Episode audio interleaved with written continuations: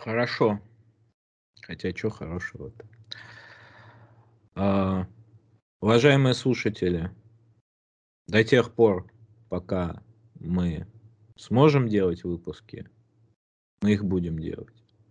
Пока бьется сердце, как там, пока бьется сердце, передайте, передайте товарищу Ленину, пока бьется сердце, Петроград будет советским.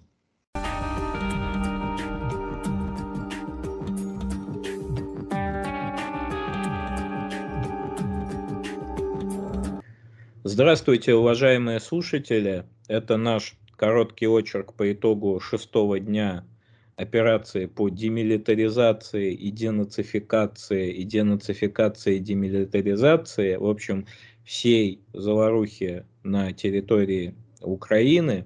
И мы бы хотели поговорить о том, что, как мне кажется, не все замечают, о российском общественном мнении. Был опубликован результат соцопросов ЦИОМа Поддерживаете ли вы ввод войск на территории Украины? 68% ответило, что поддерживает. 22% что не поддерживает или скорее не поддерживает. 10% не знают. Одновременно с этим опубликовали рейтинг доверия Владимиру Путину. Вопрос звучит следующим образом. Вы скорее доверяете или скорее не доверяете В. Путину? На 27 февраля цифра а, ответа на вопрос «скорее доверяю» составила 71%. Скорее не доверяю 18%. Затрудняюсь ответить 11%. Еще 20 февраля доверие к Владимиру Путину было на уровне 60%. Соответственно, 29% ему не доверяло, и 10% затруднялось ответить. Здравствуйте, Леонид Александрович. Прокомментируйте, пожалуйста, эти цифры. Да, интересные цифры. Вот, значит, ну, прежде всего, я хочу сказать без э, стеба и без иронии, что слово «война» в отношении того, что происходит на Украине, как вы знаете, запрещено. Запрещено оно там по ряду причин, наверное, во-первых, потому что слово такое, значит, неприятное для уха, для девичьего уха российского общества. А во-вторых, потому что, вот как мне объяснил Ибрагим, если война, то по закону надо публиковать цифры на войне погибших. А если это денацификация, то количество погибших в процессе денацификации и количество денацифицированных можно не публиковать. Это ну, явля... можно засекретить. Это на данный момент секретно. Потому что денацификация это дело секретное, внутренний процесс такой.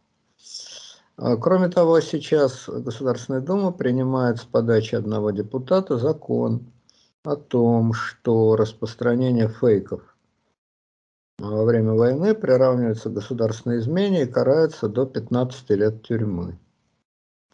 Что есть фейк, я не знаю. Там, как я понял, в этом законе это не очень четко прописано. Но узнавать на собственном опыте э, мне бы, как вы понимаете, не очень хотелось, тем более, что если мы расстанемся на 15 лет, то вы будете скучать. Поэтому, значит, э, мы э, соответствуем суровым, но справедливым российским законам. Для нас война закончилась, наступила денацификация. Вот прошу любить и жаловать. Если кому-то это не нравится и так далее, и так далее, то извините, во-первых, претензии к руководству Российской Федерации. Во-вторых, пожалуйста, я охотно принимаю.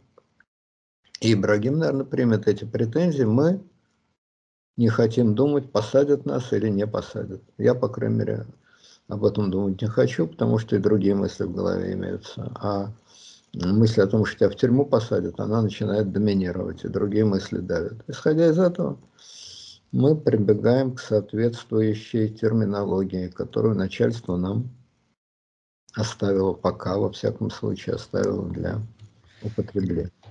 Да, я бы тоже немножко прояснил свою позицию. Дело в том, что мы, безусловно, ну, я, безусловно, сочувствую украинцам, которые попали в очень сложную жизненную ситуацию, мягко говоря. И денацификация мне не нравится. И у меня нет никакого восторженного образа мысли о том, что делает российское государство. Я глубоко убежден, что это делает российское государство. И мне это не нравится. И в этом опросе я бы ответил, что я не доверяю и мне не нравится. Вот с такой маленькой, так сказать, ремарочкой. Ну, за такие ответы пока еще, насколько я понимаю, они еще, не, они еще пока не приравнены к государственной измене, измене Родине, хотя юридические основания для такого приравнивания, несомненно, есть, потому что есть Путин, есть Россия, нет Путина, нет России. Соответственно, исходя из этой формулы, недоверие равняется государственная измена. Но пока что это чисто моральная измена. Юридической изменой пока что она еще не является. Соответственно, можно при желании сказать, что я Путину не доверяю. Вроде бы за это в тюрьму сажать не обязательно.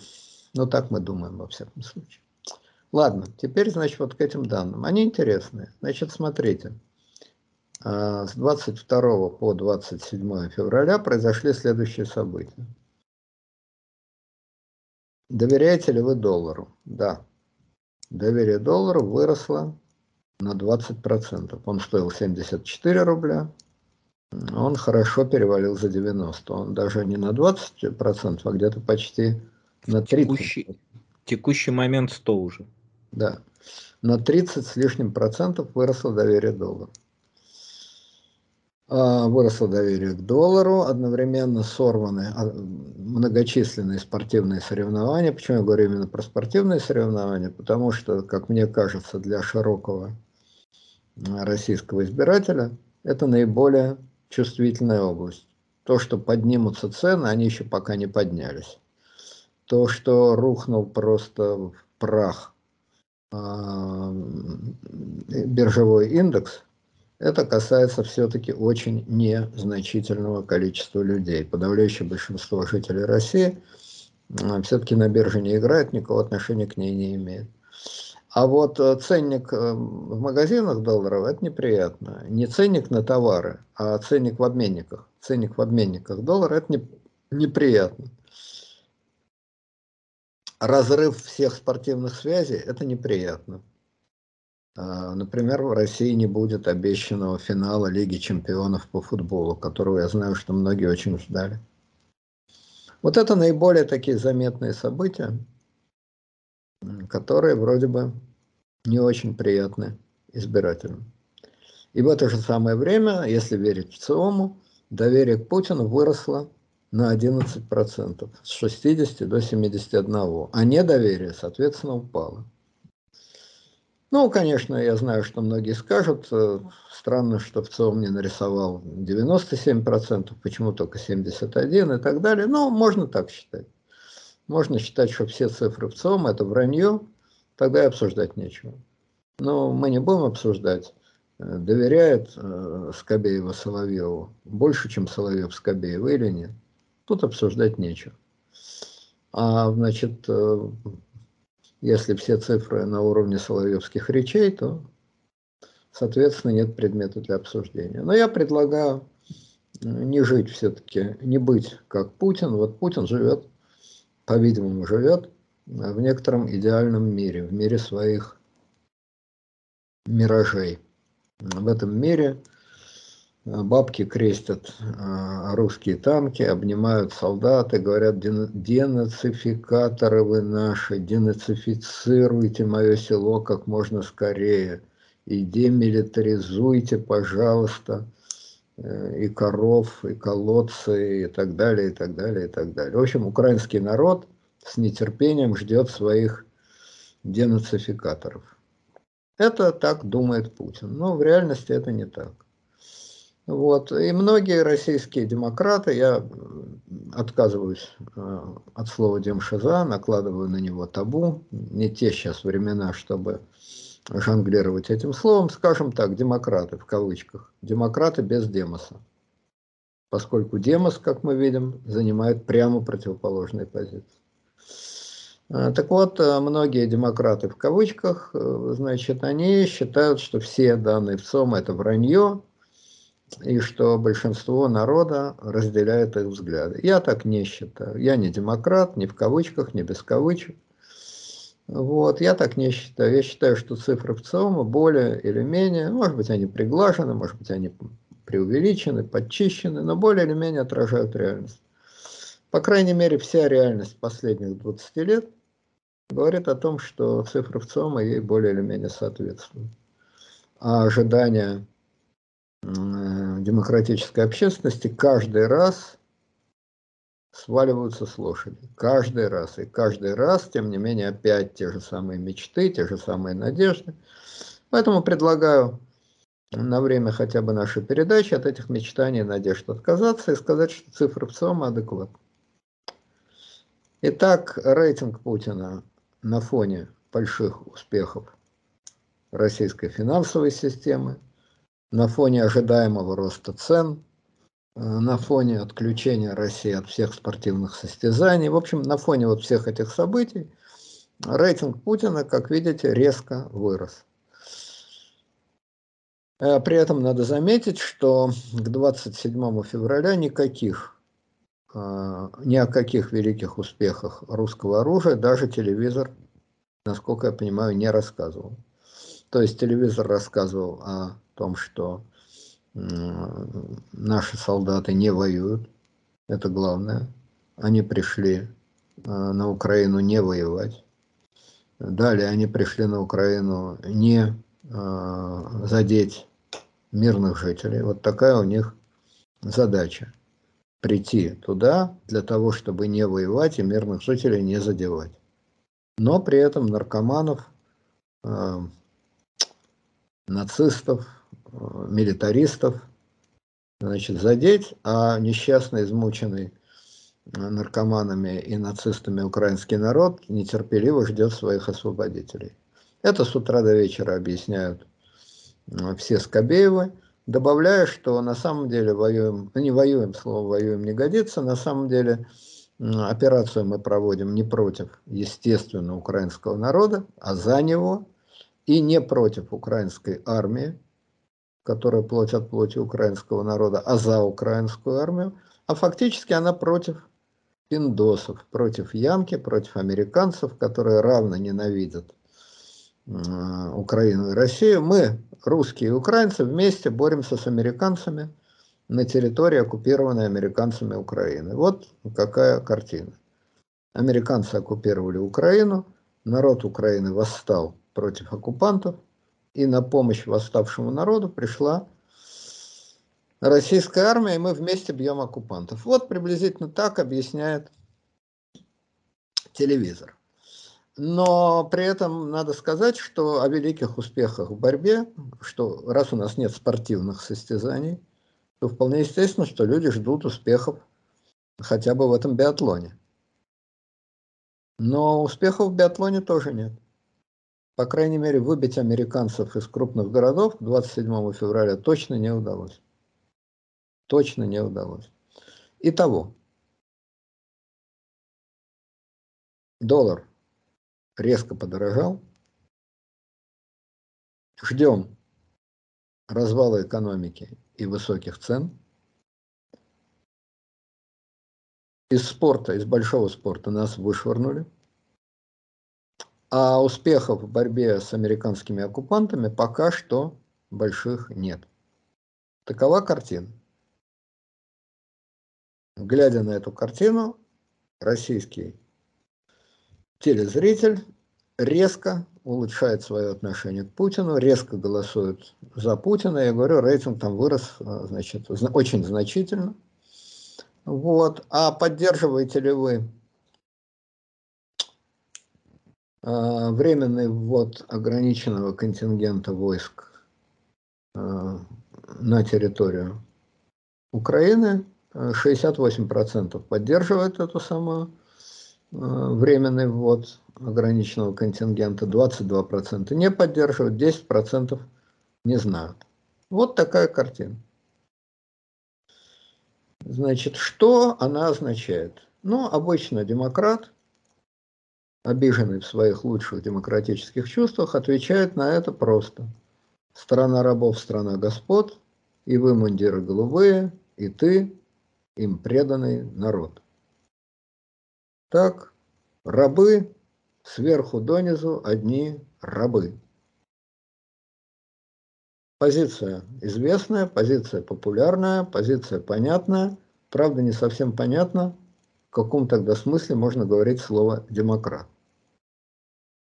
Какой именно идеальный демос этот демократ любит и какой именно идеальный демос он хотел бы представлять и возглавлять. 22%, которые не согласны, да, это значительная часть, это много, но ясно, что 22 это все-таки меньше, чем 68, как ни крути. Я бы все-таки так не смотрел, или я бы, я бы сказал так, я бы смотрел на это дело в каком-то смысле значительно более пессимистично. А именно – Рабы, рабы, сверху донизу одни рабы. И немытая Россия, мне кажется, слово «Россия» здесь совершенно излишне. Насколько я могу судить из истории, в любой стране мира в ситуации военного обострения народ, любой, автоматически сплачивается вокруг своего лидера, какой бы ни была фамилия этого лидера и кем бы ни был этот лидер. Это автоматический рефлекс сжатия мышц, выброс адреналина в ответ на опасность. И совершенно неважно, идет эта опасность извне, то есть важно, но вторично, идет эта опасность извне, реально, 22 июня 1941 года – или же наоборот, сама страна экспортирует эту опасность. Это в любом случае безусловный рефлекс. Наших бьют или на ши бьют. Но рефлекс не на слово, э, не на, не на то, кто, а на то, что бьют, и на то, что среди этих бьющих есть наши. Вот, мне кажется, какой механизм тут всегда срабатывает. Если вы вспомните 21 значит, э, сентября 2000 э, года, э, башни-близнецы, 11 сентября, 11 сентября 2000 года, башни-близнецы, ничего героического в этот день и вообще ничего в этот день президент Буш не произвел. Его долго вообще не показывали, Потом, наконец, он что-то сказал крайне маловразумительное. Его рейтинг в этот день увеличился чуть не в два раза и достиг там 90 с лишним процентов.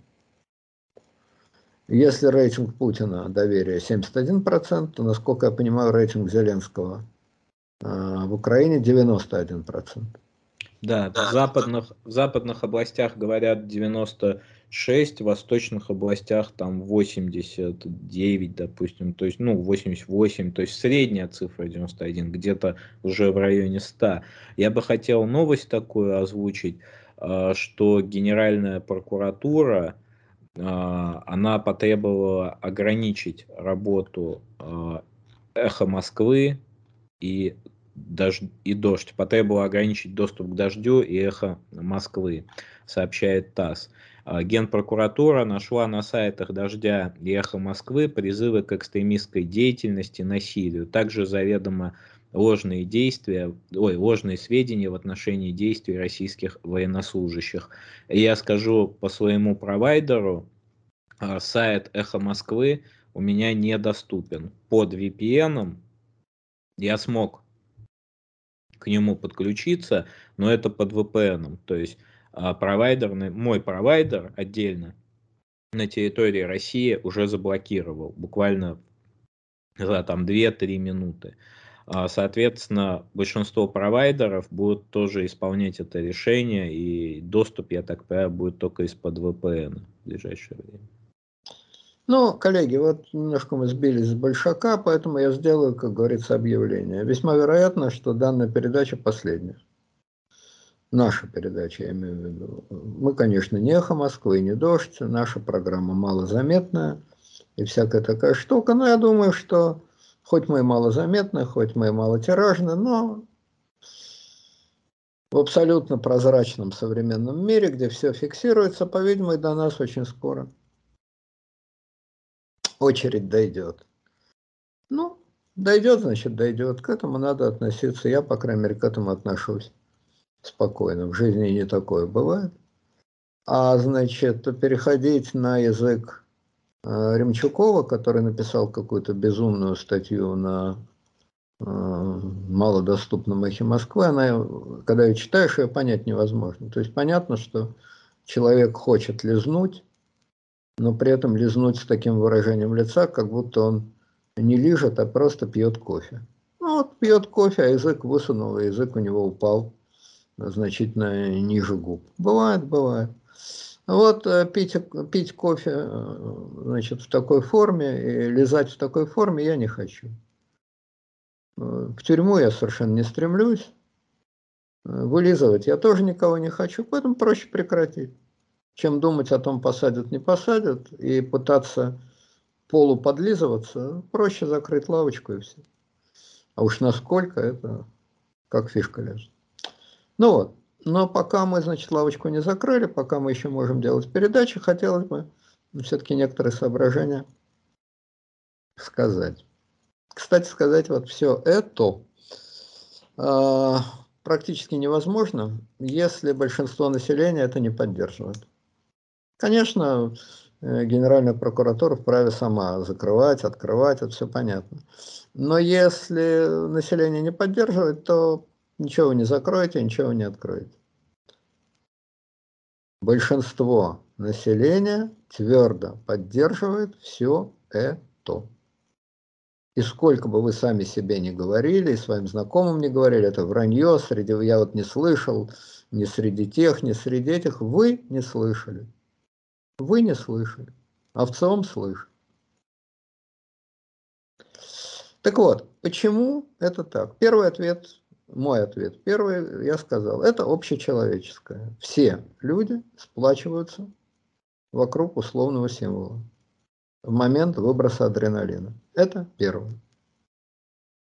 Второе, э, подавляющее большинство людей верит государственной пропаганде. она не, оно не верит государственной пропаганде, когда речь идет о вещах других. Зарплаты, пенсии, экономика, уровень жизни. Тут они этой пропаганде не верят.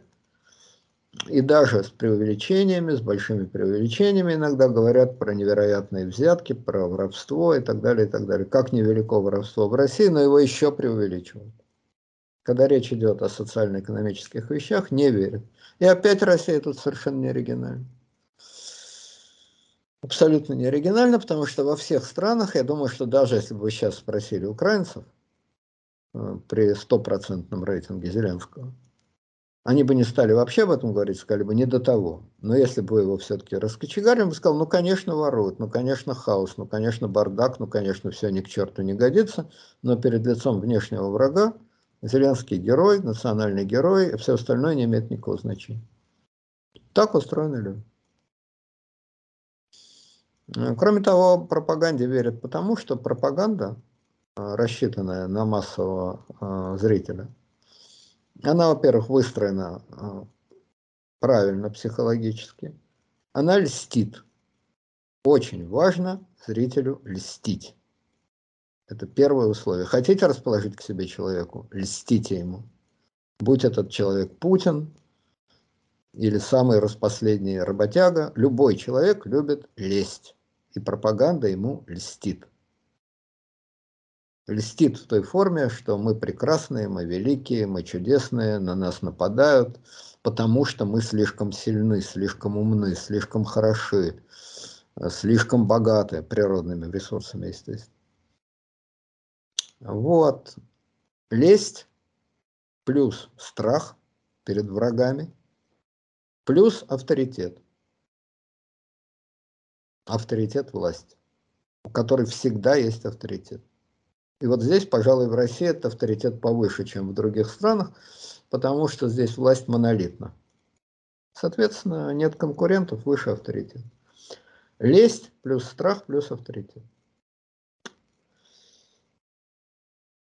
И здесь есть еще один такой интересный механизм. Это то, что называется слом легитимность. У человека и в России, и не в России очень велика потребность а, в легитимности, в том, чтобы власть была легитимна, в том, чтобы мир, который его окружает, был устроен правильно, легитимно. Вот я приведу такой пример из «Войны и мира». Значит, откройте финал «Войны и мира», эпилог, и почитайте. Там такая сцена. Пьер, он уже декабрист, в начале 20-х годов приезжает из Петербурга в имение, а в этом имении, значит, э, живет Николай Ростов, брат Наташи. И Пьер рассказывает, какое ужасное значит, положение в Петербурге, что царь в маразме, что правительство занимается тем, что все кругом вытаптывает, э, уничтожает, значит, страшная реакция, невероятно тупые, или тупые чиновники, или негодяи, или, значит, религиозные фанатики. Ну, в общем, мрак, жуть, ужас. Вот он все это рассказывает, Пьер хорошо говорит, он умный человек, он очень авторитетен в своей среде и так далее, и так далее, и так далее. А Николай Ростов его слушает, слушает, слушает, слушает и говорит, позволь, но в каких же вы, ваше общество, отношениях к правительству? А Пьер говорит, ну как, мы помощники правительства, правительство ведет себя безобразно, и нам надо спасать Россию, спасать ситуацию. Если мы ничего не сделаем, то будет взрыв, все разлетится, бунт, пугачевщина и так далее, и так далее. И вот тогда Николай ему выдает. Там написано очень хорошо, кстати, что в споре Пьер Николая положил на обе лопатки, потому что Пьер был умнее, лучше говорил, у него был больше словарный запас, он был логичнее. Ну, как говорится, как Проханову драться с отборным Гозманом? Бесполезно. Пьер нашел Шендеровичем. Как Проханову драться с отборным Шендеровичем? Бесполезно. Пьер его приложил. И тогда Николай ему отвечает, знаешь что, вот то, что ты мой лучший друг, то, что ты мой родственник, это все понятно. Может быть, ты прав, может быть, ты не прав, но ты идешь против власти. И стало быть, дело твое плохое, беззаконное, бесчестное. И что бы ты мне тут ни говорил, но если ты против власти, то вот завтра Аракчеев мне скажет, руби, и я поведу свой эскадрон рубить тебя и таких, как ты, ни одной секунды не колеблясь, а там уж не взыщи. Вот вам рассуждение графа Ростова. Все-таки не э, темного, значит, алкаша какого-то. Выпить-то он любил, это правда. Но алкашом он все-таки не был. Рассуждение графа Ростова. Ты против власти? Прикажут, буду рубить, без всяких колебаний. Но опять вы, конечно, скажете, что вот она, рабы, рабы, сверху донизу одни рабы, Россия – страна рабов, страна господ, сверху донизу одни рабы, Ростов раб сверху, а значит крепостные рабы снизу. Так-то оно так, кто ж спорит. Но вот, значит, эм, немецкий философ Гегель отмочил такую хохму. Что значит государство вправе растоптать ни один невинный цветочек на своем пути. Вот тяна. Немчурату даже. Не хуже гвардейского ротмистра Ростова выступает. То есть потребность в легитимности и в вере в каких-то главных вопросах каких-то главных вопросах, в вере в свое правительство, она огромна. Отнюдь не только в России. Если вы вспомните Вьетнамскую войну, то да, все знают антивоенное движение и всякая такая штука, но не все помнят, что антивоенное движение в Америке началось после двух или даже трех лет массированной войны, в которой погибли уже тысячи, если не десятки тысяч американцев. У них таких законов замечательных, как у нас, не было. У них списки убитых публиковались. У них пресса была расколота. У них, кроме Соловьевых, были свои Венедиктовы, которые открыто воевали с правительством. И тем не менее, два или три года большинство американского общества стояло за эту войну. А какая война-то? На другом краю света, в каком-то далеком, дурацком, чужом Вьетнаме, абсолютно им неинтересно. И тем не менее, надо родину любить. Партия сказала «надо», комсомол ответил «есть». И только после двух-трех лет этого безобразия примерно половина общества дрогнула и сказала нет.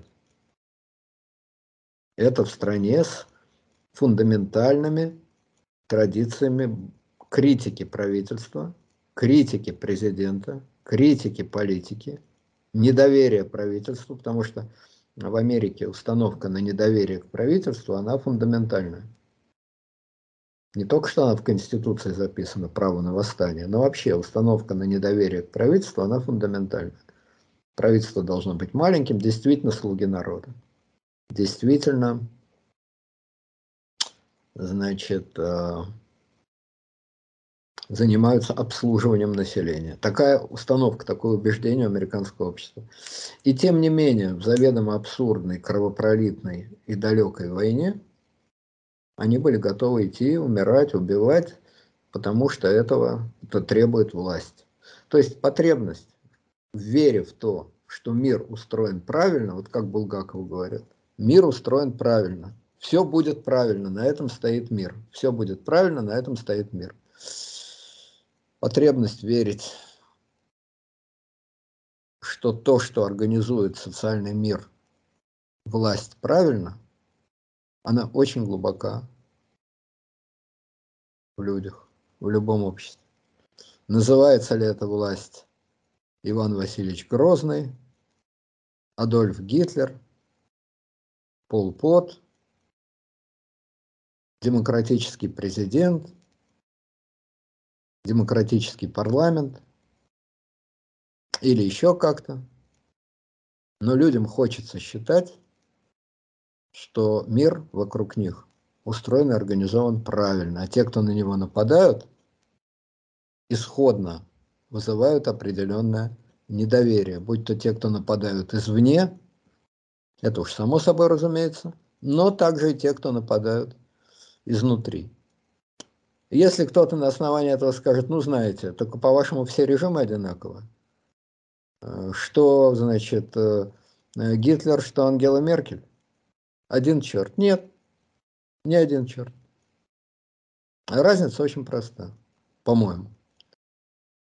Она не в выборах, не в свободе критики, не в том, не в этом. Это все тоже имеет, конечно, значение, но, по-моему, есть простая разница. Только не все люди готовы об этом, на это силы тратить. Это простая разница вот какая. Есть власть, которая оскорбляет мой разум. Ее действия оскорбляют мой разум. Есть власть, которая мой разум не оскорбляет. Вот в чем разница. Когда глава правительства говорит, что необходимо решить еврейский вопрос, то я прежде всего задаю себе, спрашиваю себя, а в чем этот вопрос состоит?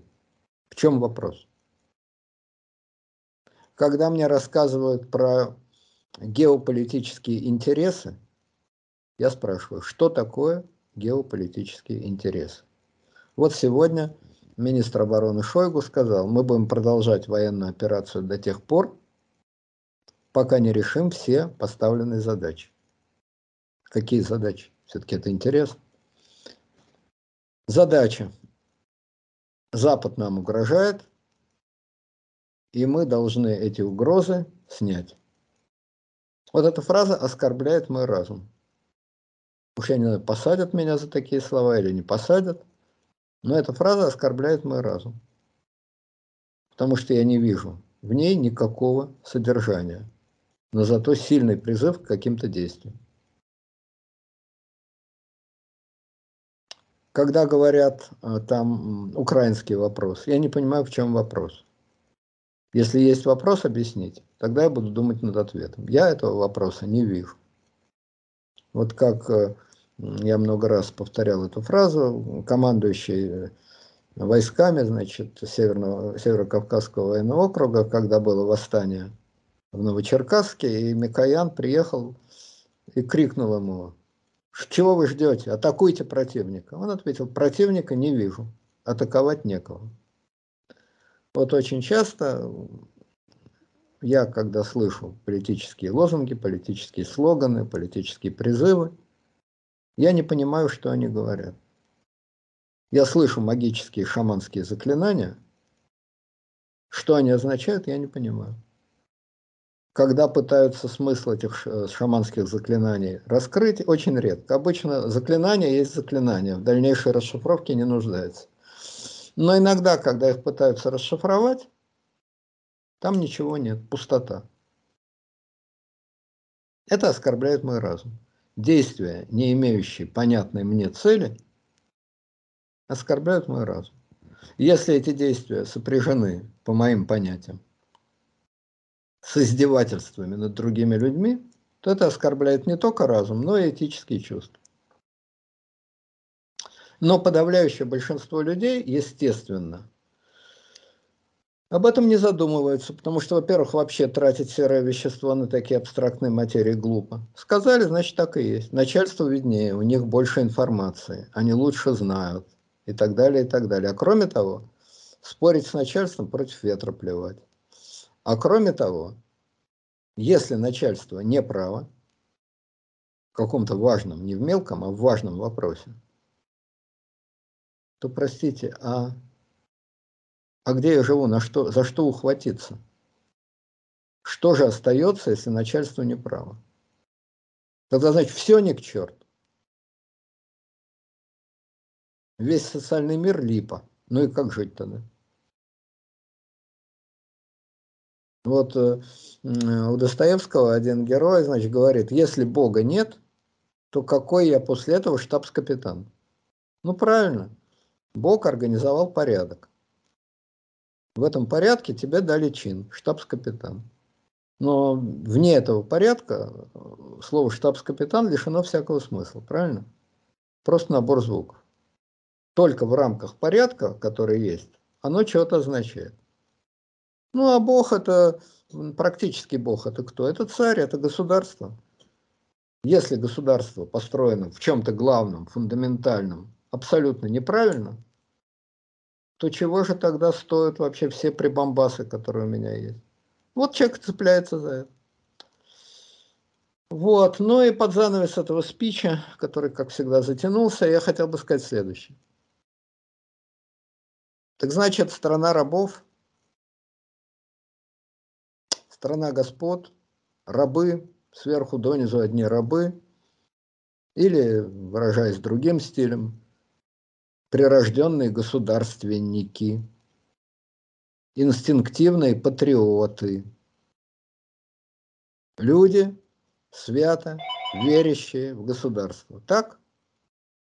Нет, не так. Точнее, не совсем так. Где же были эти государственники инстинктивные, где были эти Николаи Ростовы? Ну, например, в семнадцатом году. Ведь не царь их бросил, это неправда. Царь развел руками, потому что они его бросили. Они, эти Николай Ростовы, его бросили. Уж почему, это другой вопрос. Но факт, факт, бросили. Значит, не всегда так. Значит, потребность опираться на государство, потребность в легитимации, потребность в том, что государство – это стержень, это центр пазла. Не всегда, не всегда. Или другой пример, ну он такой менее убедительный, но все-таки. 41 год, когда в течение двух месяцев 3 миллиона человек сдались в плен. 3 миллиона. Такого вообще в истории никогда не было. Нигде никогда. Да, конечно, они были в отчаянном положении, разгром армии, туда-сюда, пятое, десятое. Но я думаю, что если вы читали, например, Симонова, а, то вы могли бы заметить, наверное, это все-таки более или менее правда, что огромная часть из этих людей могла бы при огромном желании пробиться э, к своим. Но очень многие, ну, наверное, половина, да, не могла, а половина могла. Но они не хотели этого делать. Мотива не было. Мотива не было. Или мотив был очень слабый. Немцы были незнакомы. Вот. Нет, что с ними потом делали немцы, это отдельная песня, это понятно. Что они попали из огня в такое полымя, что они такого и вообразить-то не могли, это другой разговор но психологически. Где же их инстинктивное государственничество? Нет. В колхозе их инстинктивное государственничество вместе с их коровой, вместе с их жеребенком, теленком и так далее. Вот где государство осталось. Правильно. Холодильник перетянул условный телевизор. Спинной мозг победил головной. Сколько бы ни трещали газеты, сколько бы ни драли горло комиссара, сколько бы ни махали пистолетами чекисты, сколько бы ни рассказывали про родину, про Сталина, про врагов, в тот самый момент, когда слова про родину вдруг стали правдой, когда на родину действительно напали, реально, не троцкисты и бухаринцы, а совершенно реально – в этот самый момент вдруг оказалось, что Родина, конечно, хорошо, а свою рубашку ближе к делу. Еще раз повторяю, далеко не у всех, безусловно, далеко не у всех, но у многих. А как с ними потом обошлись немцы, это совершенно другая история. Они-то не знали как, они-то надеялись, что будет по-другому. Так что это я к тому, что вот эта вот э, слепая, нерассуждающая вера, она и последний, еще один был опрос, соцопрос, который тоже, значит, меня сначала потряс, ну, несколько лет назад. Ну, там типа, значит, вот, если там что-то такое, государство скажет, вы готовы идти воевать, короче говоря. И там мотивы не объяснялись, просто государство сказало. Родина сказала надо. 50% сказали да, без, без малейшего объяснения мотива. Ладно, ну хорошо, допустим. А, а вы сами-то готовы? Детей своих послать готовы? Опять 50% говорит да. Опять-таки без объяснения, за что, почему. Там не было, что вот напали и надо защищать. Просто вот государство сказало. Вот, значит, это в наше время, это не 41 год, это в наше время, когда люди так дорожат своей жизнью, когда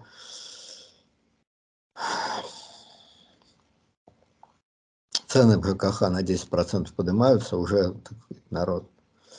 Вот, в наше время. Но мне один знакомый э, социолог говорит, да ладно, они отвечают не думая вообще. Это ритуал такой, игра такая. Спрашивайте, отвечаю. Черное-белое не говорите, там и так далее.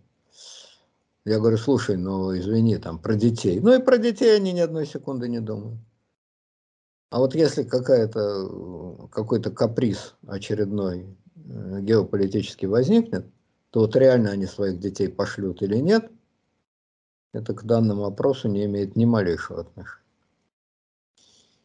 Э, ритуальные игры это одно, реальное поведение это другое. Вот э, э, как я прокомментировал бы эти действительно интересные факты. Факты, с моей точки зрения, естественно, фундаментальные, потому что именно они определяют политику. Не количество металлолома, не там еще что-то, а вот эти факты определяют политику.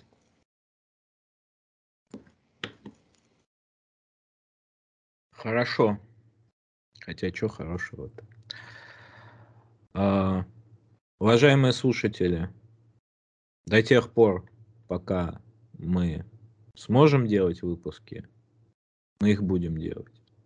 Пока бьется сердце, как там, пока бьется сердце, передайте, передайте товарищу Ленину, пока бьется сердце, Петроград будет советским.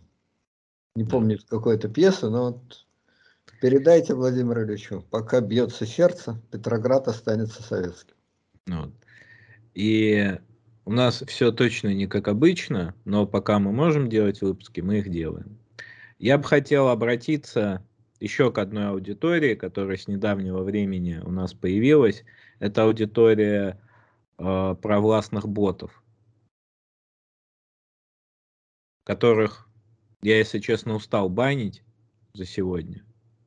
И устал удалять их комментарии, и буду их банить, и буду удалять их комментарии.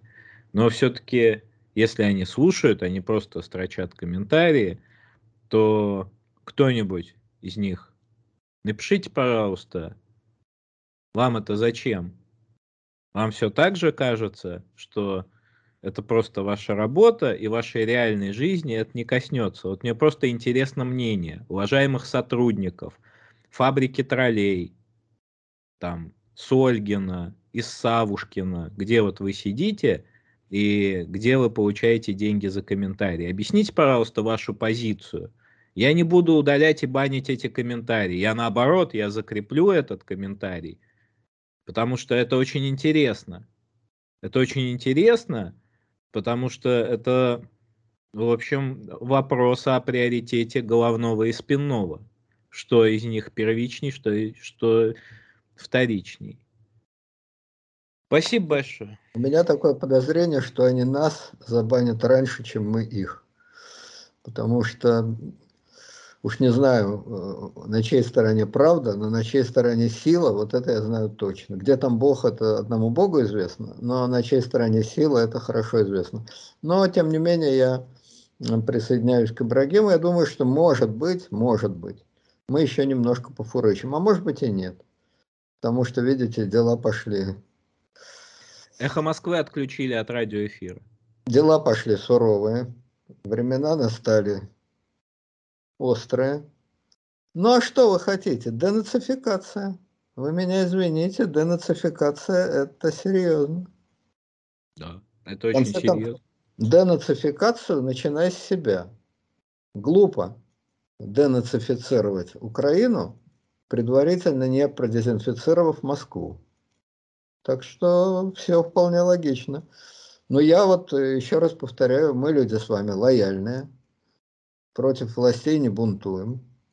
И если нас, значит, э, забанят, ну забанят, так забанят. Стало быть по делам. Я так рассуждаю. Как вот в городе Глупове говорили. Порют? А за что вас порют? Стало бунтуем. А откуда вы знаете, что бунтуют? Так порют же. Стало бунтовали. Я так считаю, что коль выпорют, стало бунтовали. А против, а с бунтовщиками надо сам себя, вот, денацификацию начни с себя. Сам себя денацифицируй. И после этого, вот после этого, друг, рассуждай, обсуждай, денацифицируйся. Да, я бы вот очень рекомендовал с самого начала, вот откуда денацификация пошла, вот пусть там и денацифицируется. Денацифицируйся. Спасибо большое. Всего доброго. До свидания.